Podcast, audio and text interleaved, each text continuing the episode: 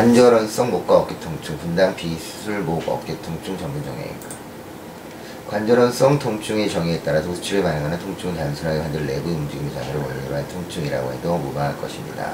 또 도수치료는 관절을 하나하나 정확하게 치료하기 때문에 어느 관절인지 근본 원인이 알 수 있어 관절원성 통증의 진단에 있어 필수적이라고 할 수 있습니다. 이러한 관절원성 통증은 피부 분절과는 일치하지 않아 현 단계 의학으로는 영상을 통해서 진단되지 않습니다.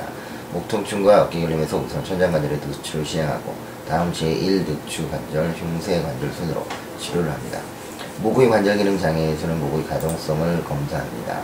목 정골시 통증은 대부분 천장관절성이며 부골시 통증이 천장관절에 남는 경우는 제7 경추, 제1 흉추 관절에 가능을 합니다. 도수치료에 따른 치유기간과 천장관절 관절낭 운동의 개선 상태에 따라 관절성 통증은 천장관절 기능 이상, 단순성 천장관절염, 천장관절 특수형으로 분류됩니다. 천장관절 기능 이상은 1, 2회 도수치료로 3주 이내에 치유되는 것이고 단순 천장관절염은 월 1, 2회 도수치료 3개월 이내에 관절낭 내 운동 거의 정상을 회복될 수 있습니다. 천장관절 특수형 여러 관절염의 염증이 수반되는데 도수치료에 의해 통증 피해 개선되지만 3개월이 지나도 완치는 되지 않고 재발이 반복되면서 관절낭 내 운동도 완전하게 정상화되지는 않습니다.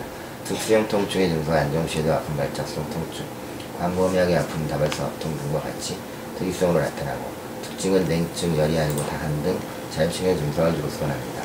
어깨 통증 중 오십견처럼 자율신경과의 관계로 최근 주목받고 있는 질환이 있는데 천장 관절염 특수형을 속하는 것이 많습니다. 감사합니다.